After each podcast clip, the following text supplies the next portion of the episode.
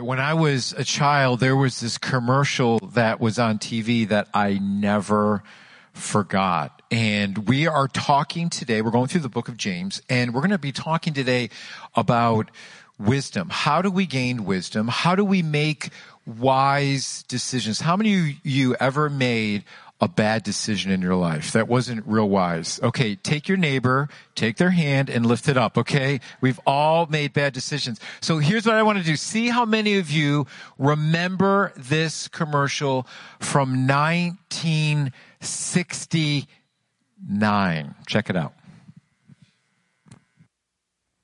Mr. Cow, Yes? how many licks does it take to get to the Tootsie Roll center of a Tootsie Pop? I don't know. I always end up biting. Ask Mr. Fox, for he's much cleverer than I. Mr. Fox, how many licks does it take to get to the Tootsie Roll center of a Tootsie Pop? Why don't you ask Mr. Turtle, for he's been around a lot longer than I. Me, I bite. Mr. Turtle, how many licks does it take to get to the Tootsie Roll center of a Tootsie Pop? I never made it without biting. Ask Mr. Owl, for he is the wisest of us all. Mr. Owl, how many licks does it take to get to the Tootsie Roll center of a Tootsie Pop? A good question. Let's find out. One, two, three, three. If there's anything I can't stand, it's a smart owl. How many licks does it take to get to the Tootsie Roll center of a Tootsie Pop? The world may never know. All right. How do you remember that? How do you remember? Okay. All right. Now, here's the thing. There's actually a group of engineering students from Purdue University that reported that its licking machine, modeled after a human tongue, took an average of 364 licks to get to the center of a Tootsie Roll Tootsie Pop. They said that the average human tongue took 252. Now, some researchers uh, uh, digressed from that from Florida State and, and NYU University and said it took more like a thousand. Now, here's here's my thing to that whole all of that.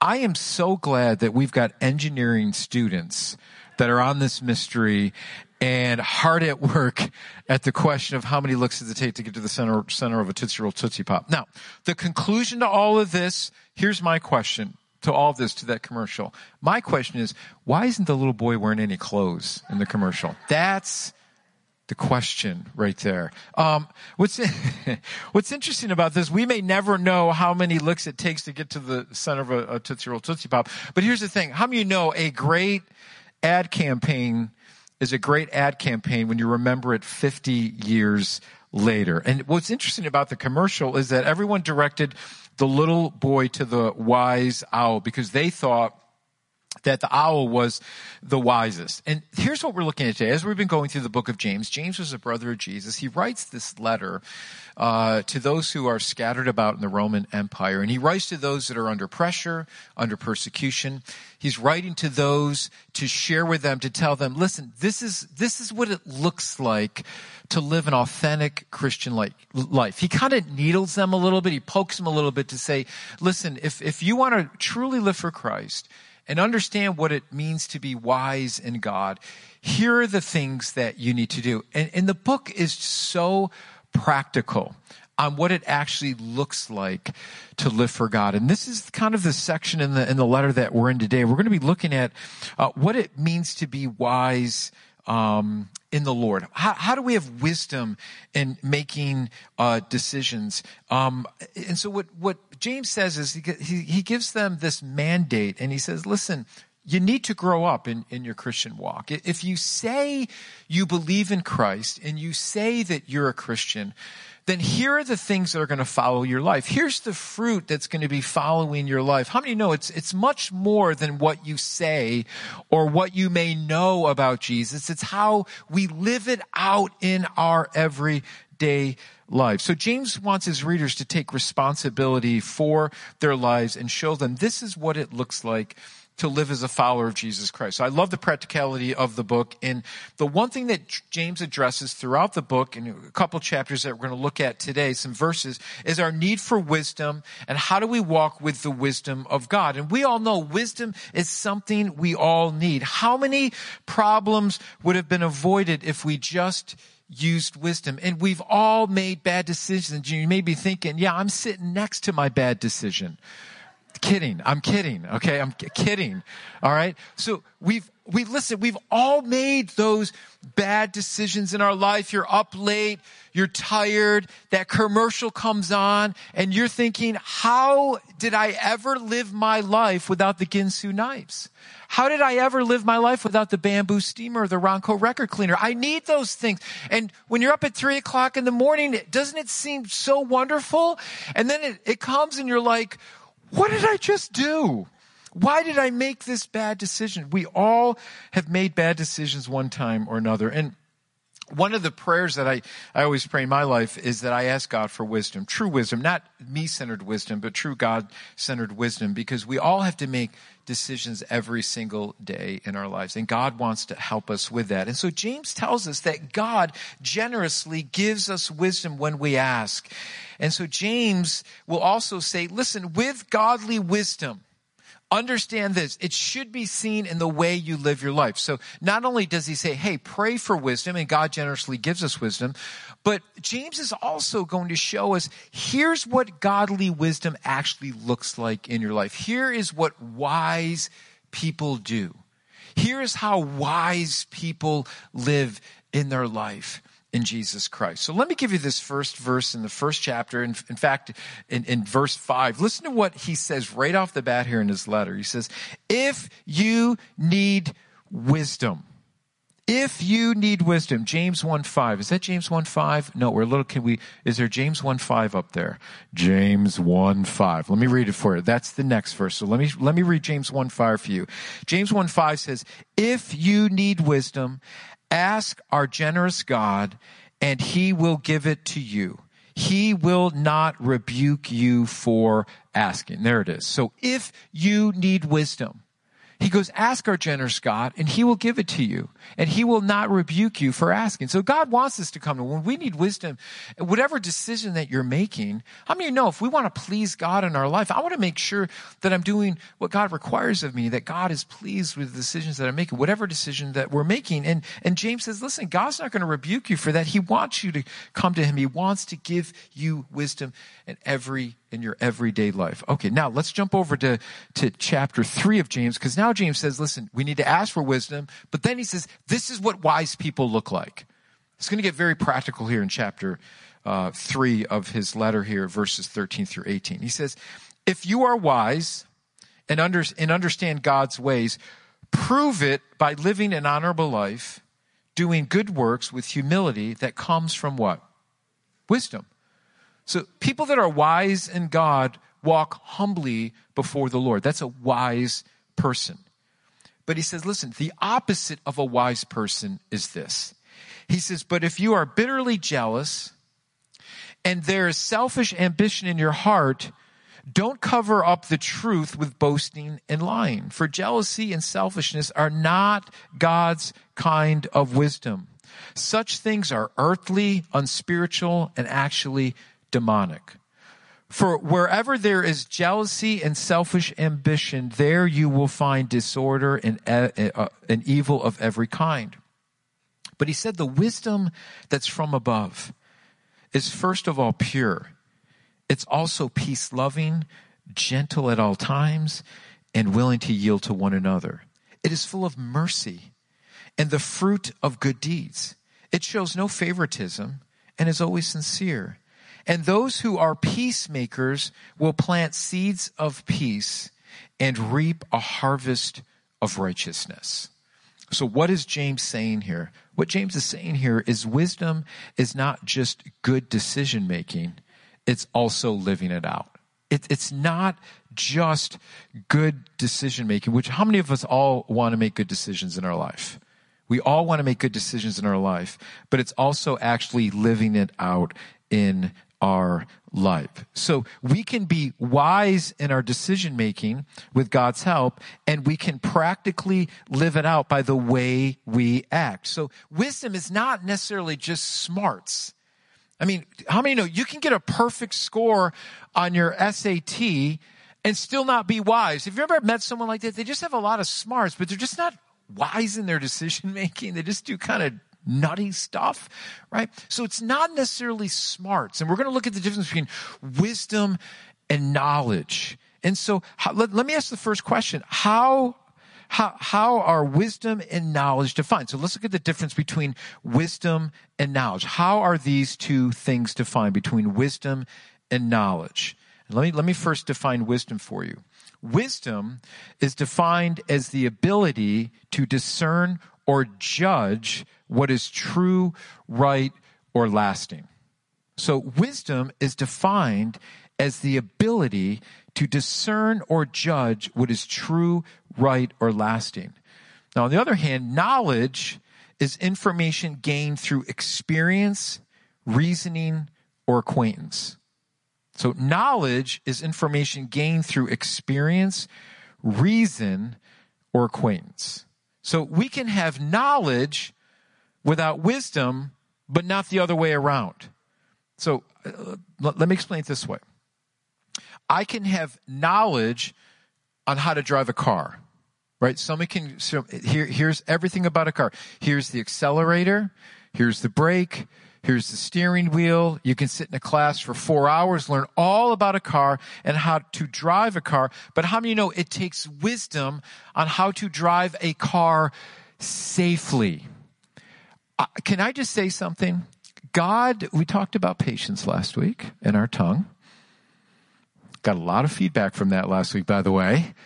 Um, this week, for some reason, I don't know what it was, and God must have been testing me, but it was like I had to have so much patience driving this week. There was, I'm not kidding, there wasn't a matter of five minutes yesterday where two cars cut me off.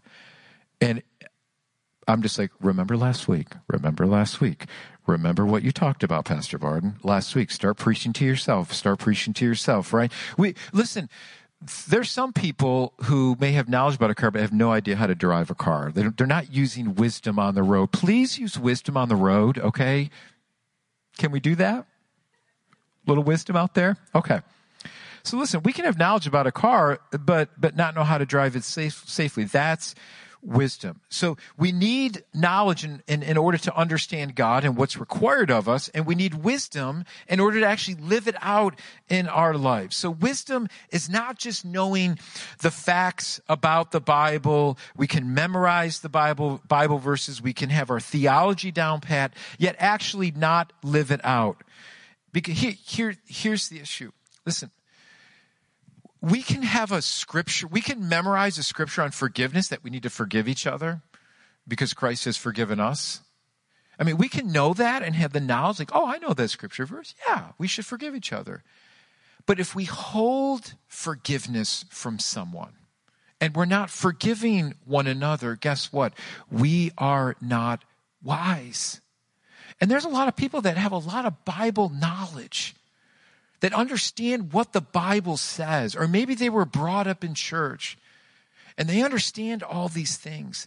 But yet, if we hold bitterness and unforgiveness in our hearts, what James is saying is we are not wise. We're not applying what the word says into the way we live our lives. And so, this is what James says is a wise person. These are the things that we need to strive for in our pursuit of God. And so, in other words, wisdom is not merely intellectual, but it's actually behavioral. It's not just being an intellectual person about what you know about God or your theology, but it's actually behavioral. How are we actually living out what we know? The two go hand in hand. Yes, we need to know our word. Yes, we need to know our theology. But if we're not living it out in our life, there's a disconnect between what I know and how I'm living it out in my life. Amen? Everybody here this morning? Amen? Three people? Good. Okay. We'll move on. Okay. So let me throw this out. Wisdom doesn't reject discipline or refuse correction. So what it does is it doesn't, true wisdom, James is saying, it doesn't reject discipline or refuse correction. What he's saying is someone that is wise walks humbly before the Lord. And so it, it, it's open to, uh, to, to discipline and, and it, it doesn't refuse correction when they are wrong. I like what Proverbs 1 7 says. It says, The fear of the Lord is the foundation of true knowledge, but fools despise wisdom and discipline. So he, here's the problem with, with knowledge knowledge can puff us up, can it? We can feel. Ever, have you ever met someone that's a know it all? Or you talk to somebody and they always have to one up your story, you know, and you're trying to sell this great story and say, oh yeah, but I, and you're like, okay, well now my story's not that great, right? And they're always trying to one up you. See, knowledge, if we're not careful, can puff us up. And, and what James is saying is true wisdom from God actually does the opposite. It humbles us. It keeps us open to correction. It shows us that our lives are not perfect all the time and that we need correction in our lives at times. And we need to understand that God is doing it to keep us humble before Him. So, wisdom actually is the complement to knowledge. Wisdom puts knowledge in its place. So, as we gain knowledge, if we don't have wisdom, we're going to puff ourselves up and we're going to get prideful and we're going to think more of ourselves than we ought to. So wisdom, James says, is the complement to knowledge because wisdom humbles us. It takes that knowledge, but it humbles us and it walks rightly before the Lord. And so through knowledge, I understand that the light is red, but wisdom says you need to put your foot on the brake, right? You need to stop. Wisdom says it's yellow and you still got another 300 feet to go. Don't press on the accelerator. Not a good idea. Don't do it. Don't run that light because it's going to turn red. Wisdom says, you know what? Just put the brake on and just wait at the light. So you get home another two minutes later. Amen?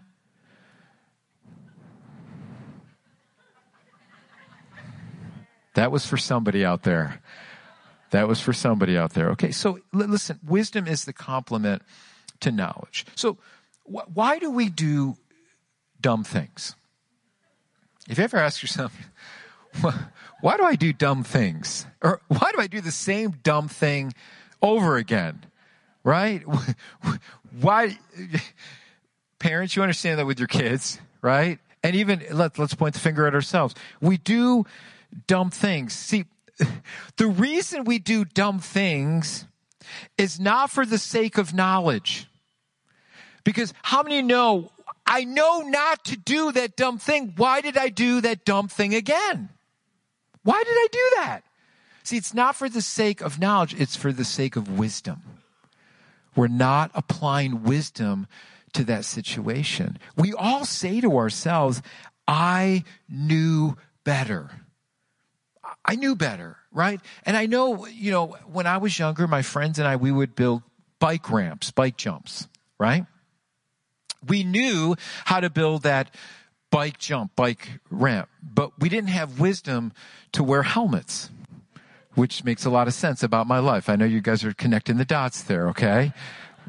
Okay? A lot of concussions as a kid. And, you know, we had this wisdom, but we, you know, this knowledge of how to do this, and we do it over and over again, and we would wipe out, and we would, and, you know, we just do the same dumb thing over and over and over again. It's not because the lack of knowledge, it's because of the lack of wisdoms. And, and it's, it's, we tell ourselves it all the time. I knew better. Why?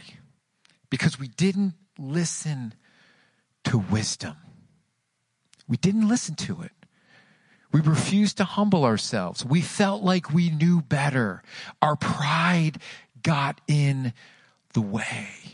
And then what we begin to do is we begin to justify our actions. Well, I know how to do this. I've been doing this my whole life. Right? We lie to ourselves and we justify. We don't, wisdom, what it tells us is, hey, you need to humble yourself here.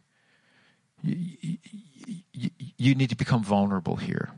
You need to become teachable here. Isn't it amazing when we humble ourselves and become vulnerable and we open ourselves up to wisdom, how it humbles us? How it opens up our hearts and our ears to actually hear what God has for us? See, your biggest struggle in coming to God is not going to be knowledge. It's so interesting how people say, well, I have all these questions about God, and what about this? And you can answer all these questions. The hardest thing is your heart, the hardness of your heart. That's the problem because you, I can help answer all these questions for you if you're struggling with God and who God is. And there are answers. They're great answers. And many people hear these answers, but they refuse to open their hearts to those answers because of the hardness of their own heart.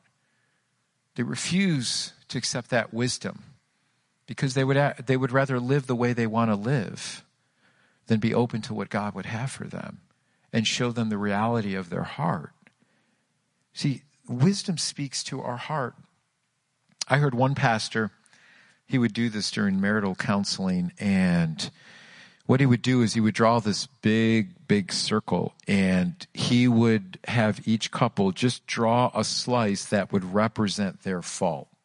So if it was 50% or maybe a quarter, or even just maybe the, maybe one one of the couples would just draw a tiny little like sliver like this is only my part of this problem of, of the marriage and was interesting the pastor said he said a hundred percent of the time they would never draw a slice. Why?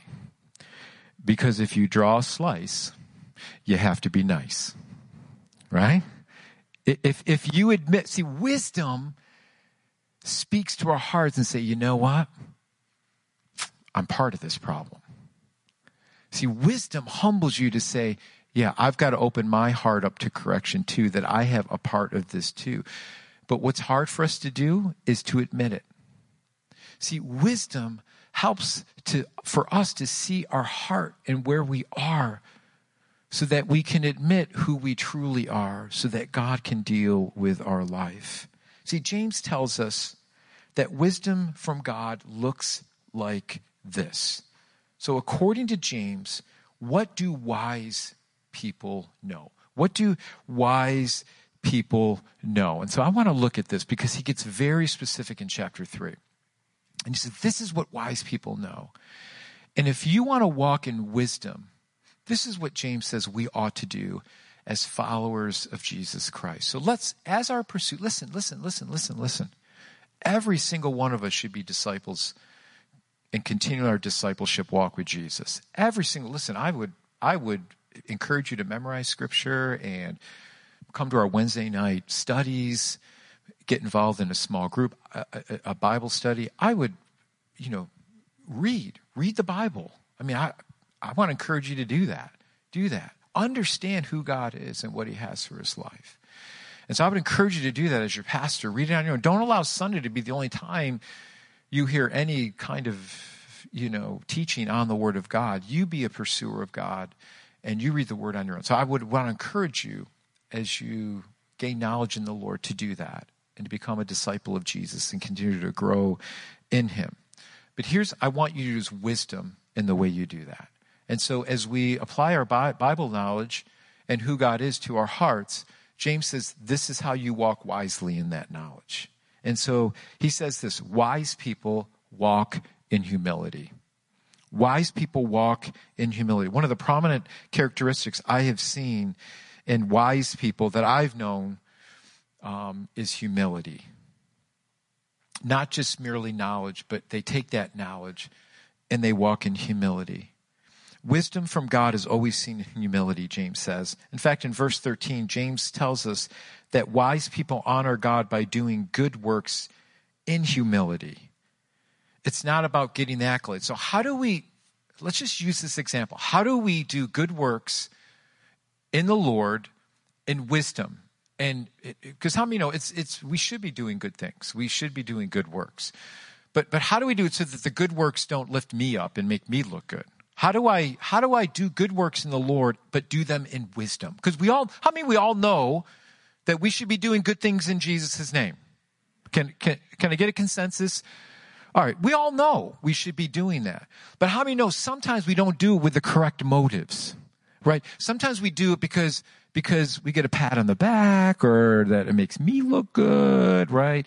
You know, so how do we do that with wisdom? Well, well, James talks about this. He says, he says when we do it um, when we do good works, it needs to be done in humility. And really, let the understanding of the word humility here that James uses is really used to describe a horse that has been broken, so that so that its strength and power was under control.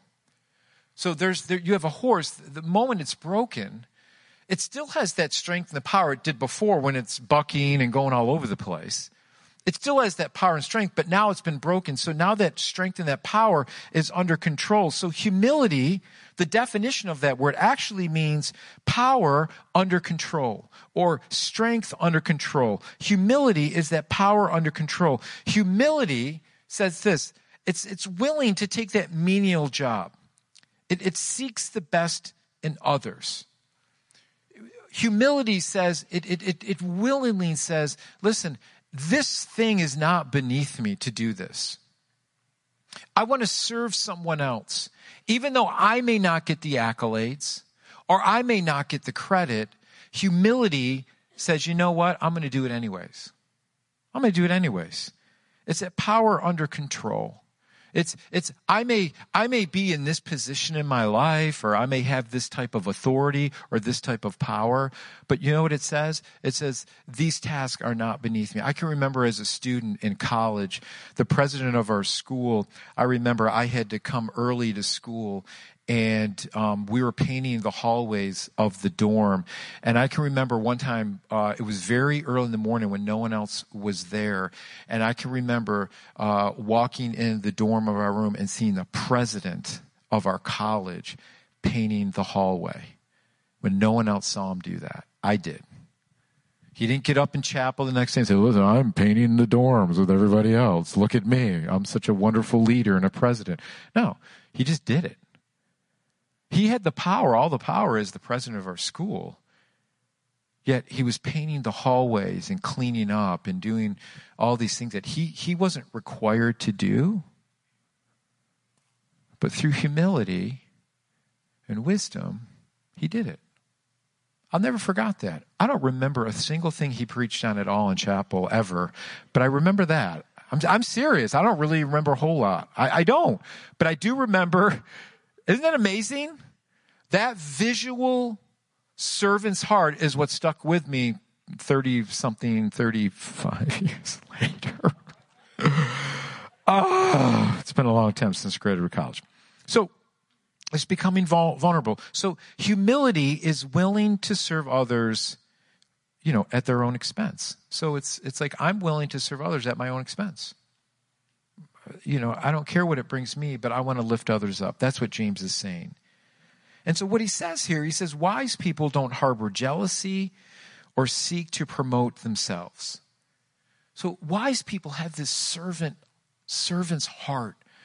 They're not harboring jealousy. They're not trying to promote themselves. And so James tells that jealousy, and what jealousy is, it's, it's resentment for what someone else has or done. And what this does, what jealousy does is it creates strife within relationships. James says if you use wisdom in your relationships, what it's going, true wisdom, wisdom that is, is seen with humility, what it's going to do is it's going to bring unity within relationships, not dissension. Now think back, think about your relationships and why most relationships break down or become very ugly. Isn't it because of these very things? Jealousy, not get my own way. People, oh, oh, they did this, they did that. And we don't humble ourselves to one another to try to reconcile those things. And then bitterness, and it drives a wedge. And then we form our own little camps. And then we form these people who like are on our side. And then we get these people who they're on their side. And they said this and you said that and blah, blah, blah. That's what happens. It happens in churches.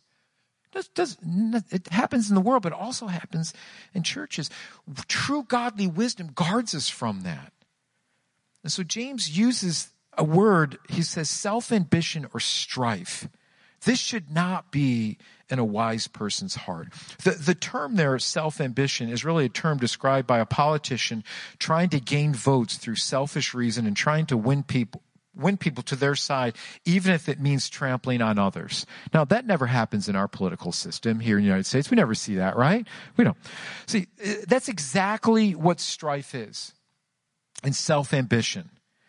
It's trying to gain people to our side, which ends up creating division. So, godly wisdom, James says, doesn't seek to create factions or divisions.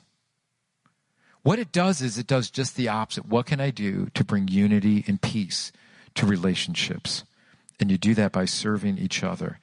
And if we're not careful within the body of Christ, we can create camps within the church of opposing views. If, if we're not, uh, you know, if we're not careful, and as passionate as we may be about certain things, preferences we may have, we may we need to guard our hearts against selfish ambition, which can actually lead to discourse.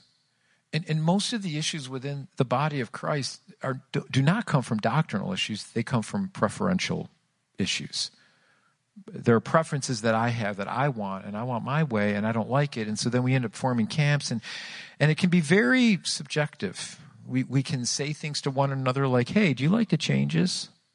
Or what do you think about that? Or what do you think they meant by that? Right. And you, you, let's be honest, you know what you're saying and you're trying to get something out of someone else to agree with you. And then all of a sudden that little hairline fracture begins to fracture the fellowship of the church. And then we begin to form little camps, right? And so we get people on this side, oh, I like this, and blah, blah, blah, blah, blah. And then we get people here, oh, I like this.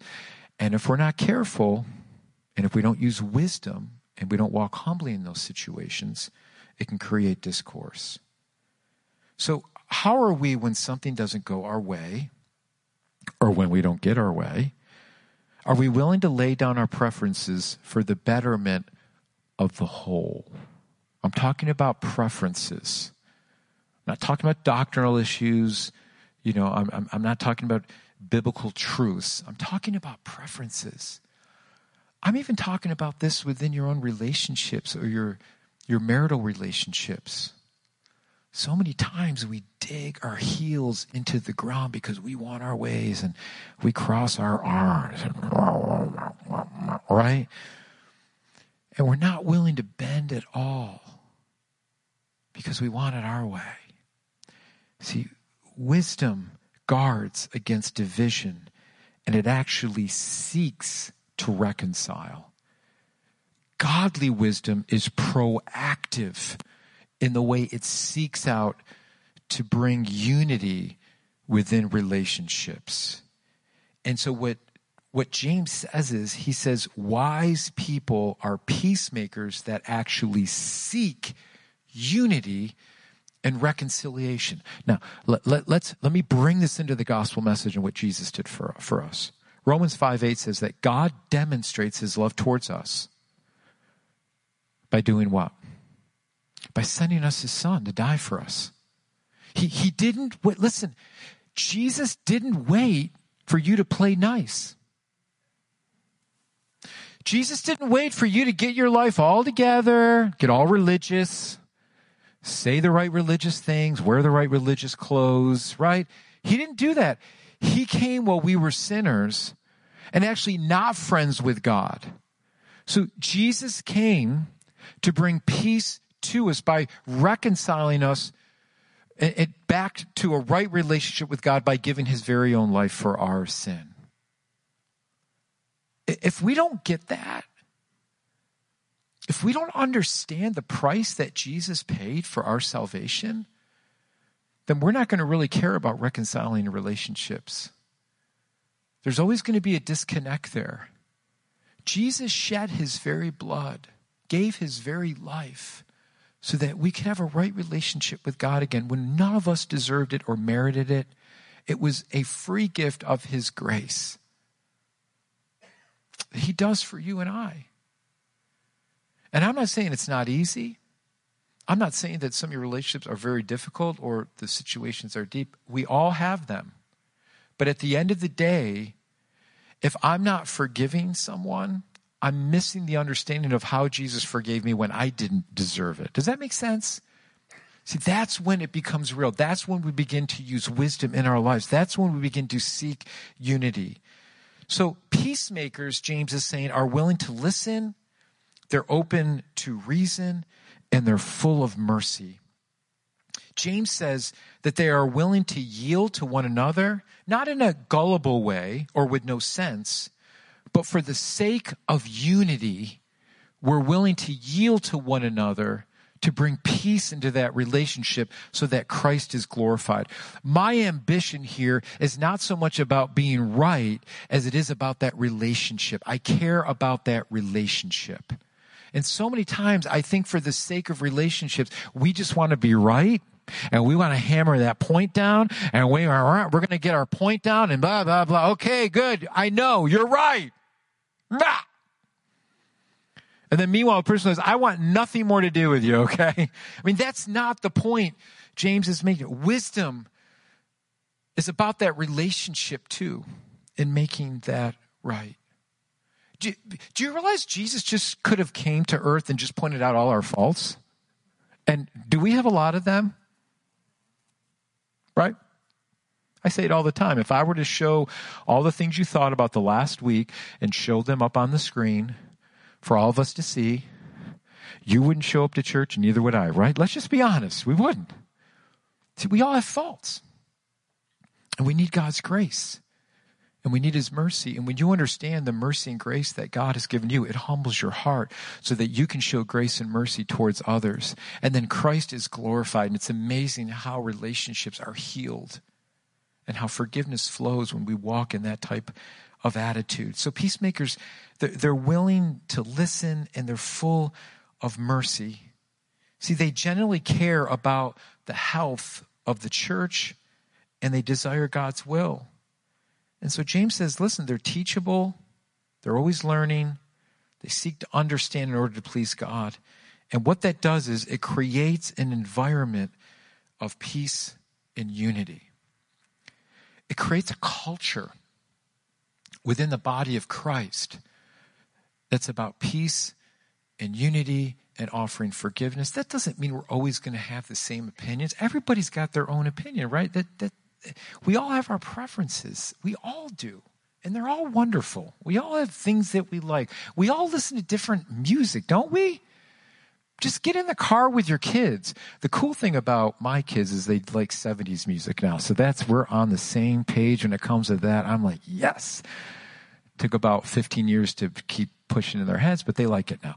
Um, listen, we all have different music styles and preferences. And listen, when we're able to lay those things down for the sake of the betterment of the whole, for the unity of the whole, and we don't allow those things to divide us, it creates a culture within our body that says, I care more about that relationship than I do about my own personal preferences.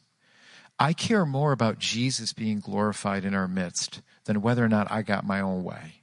See, that's what James, that's what James is saying. He says, that's the wisdom. It's full of mercy and seeks unity.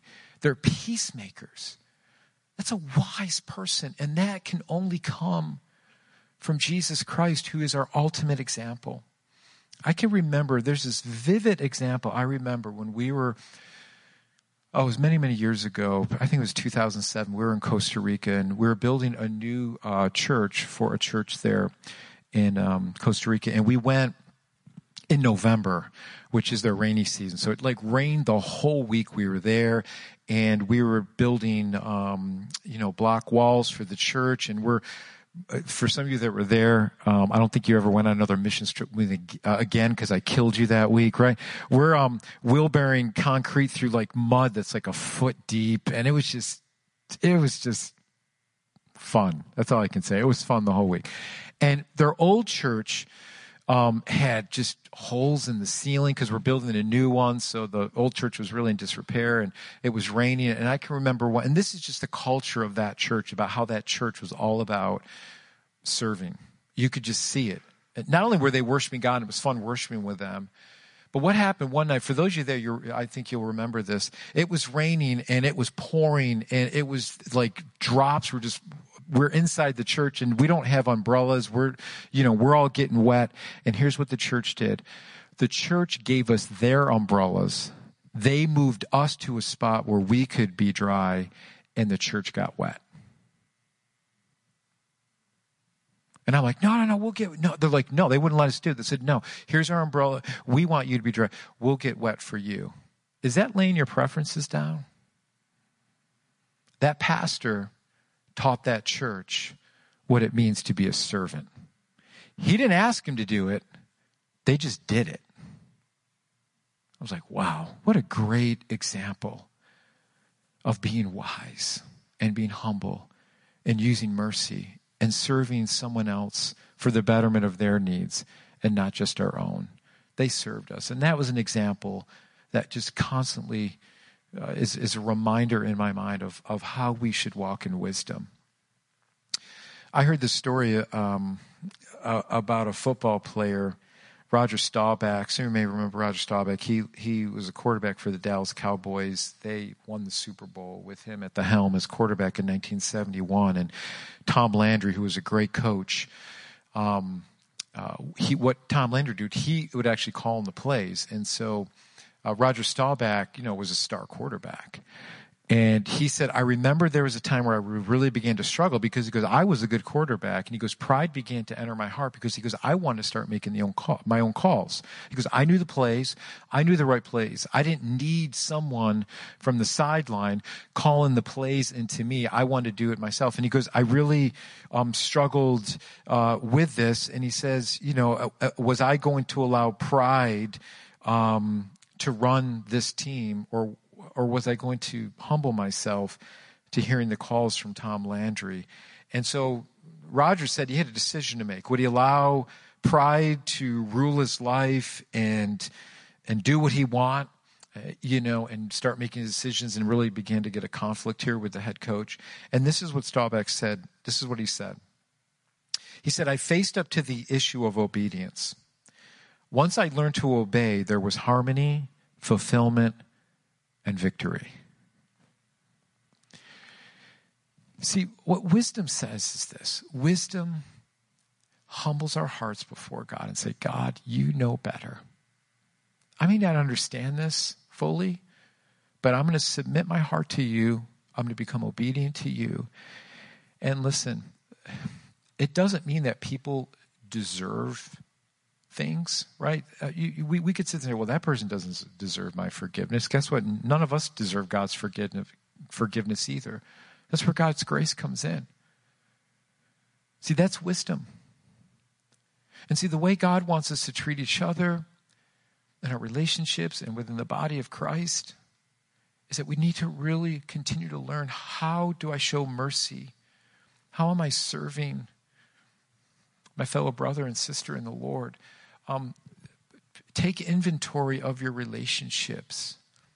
Are you using wisdom tr- that we just talked about here, true godly wisdom, in some of your most difficult relationships? How many know that the easy relationships are the fun ones, right? They're easy and we get along. But the ones that that person just rubs you the wrong way, they just irritate you. They irritate every last nerve of you, right? You purposely go the other way when you see them. You've already blocked them from your calls, right? You know, those people, see that, those are the people that God wants to use in your life. He uses them to irritate you so that, so that you can show wisdom and mercy and grace. That's how God wants you to grow. And so, what I would say to you are there things in your life? What is coming out of your mouth? How are you treating other people? What are you saying about other people when you're with a group that agrees with you? Are you catching yourself and saying, Am I using wisdom here? Is this actually creating unity? Or is this actually creating disunity? Am I helping this situation to rectify it, to cause the body of Christ to grow further in Jesus Christ? Or, or am I actually detrimental to what God is trying to do within his body. That's when you pray and you ask for wisdom, that's the type of wisdom God will give you. You'll be in a situation where you would have said, Oh, I would have reacted that way. I would have said something really nasty, but all of a sudden God gives me his wisdom and says, Uh uh-uh, uh, that's not wisdom. That's not bringing unity. That's not showing mercy. That's not having a humble spirit. And all of a sudden, the presence of Christ and the Holy Spirit is there in our lives now to give us wisdom and understanding on how to correctly deal with that. And I guarantee when you apply that wisdom to your relationship and to your life, you're going to have a better life. God's going to show you great things in your heart and your life that you wouldn't otherwise see. That's how He wants us to walk. And so the takeaway is this what are some steps that you can take in your life to become more passionate about pursuing God's wisdom? What are steps that you need to take in your life to become more passionate in pursuing God's wisdom in your life? And so this is what I would tell you. This is what I would tell you is just take inventory of your life and just say, God, are there areas in my life that I'm just agitated and irritated in? And these things are just, and I need wisdom in those areas. When you, when you pray to make a decision, humbly give that before the Lord and say, God, I need your wisdom here. I want to do what's right in your eyes. You can ask other people that are godly in your life. Say, what, what, what's your thoughts about this? Am I doing this the right way? It's okay to get godly wisdom. Amen. For people that can pray for us and help us with decision making in our life so that, so that we feel like we're honoring God in our decision making. But, but listen, let's take it deeper than just that. Let's take it into our relationships. And let's walk humbly before each other as we serve each other. And when we do that, Christ will be exalted in our midst. And the culture that we create because of that is a culture that is God honoring and Jesus loving. That's true godly wisdom. Amen. And so I want to pray for you today. And I know, listen, some of you here, you may have some really difficult relationships that, that you're dealing with. And, and I, I want to pray for God's wisdom that God would first change your heart and that God would allow you to see through his eyes first as you deal with that situation. Because how many know we still have to deal with those situations? We, we still have to talk and maybe correct someone or maybe show them, but we can do it in a completely different spirit when we walk in humility. Amen? And that's the wisdom I want to pray for you because some of you, you've been in relationships and it's just imploded and exploded and it goes nowhere. And it's like, man, I don't feel like I'm getting anywhere here. And I, I think some of it, a lot of it needs to come first from us, where God has to first change our heart so that we're walking in wisdom and how we deal with those relationships, whether it's our family relationships, church relationships, that we're walking in humility and we're offering forgiveness and we're striving to be peacemakers, not cause division or further factions within relationships. So let me let me pray for you today as I let you off into this beautiful last day of summer. I said it. Amen. Would you bow your hearts with me? And uh, I want to pray for you today and just ask God just to help you in your relationship with Him. Father God, I just want to thank you for today and I want to thank you for your people. And Lord, I thank you for just your love for us. I thank you, Lord, that you never leave us or forsake us. And I just pray there are some, maybe some very difficult uh, situations here today that people are dealing with. And I pray, Lord, that you would just bring your wisdom to each and every heart. That God, wisdom that is from you, Lord, walks in humility and has a servant's heart. It's not seeking our own good, but the good of others, Lord. Help us to walk in the Spirit of Christ. And when we do that, you are exalted in unity. Uh, we bring unity into those relationships, and you are glorified. And that's what we desire as we walk under your hand. So we want your blessings, God. We, we want to do what's right in your eyes. So give us the boldness and the wisdom to do what you've called us to do. And so I thank you that when we lack wisdom, we can ask you, Lord, who abundantly gives us wisdom on how to do what's right in your eyes, Lord, and that's what we're seeking for. So we thank you for your word.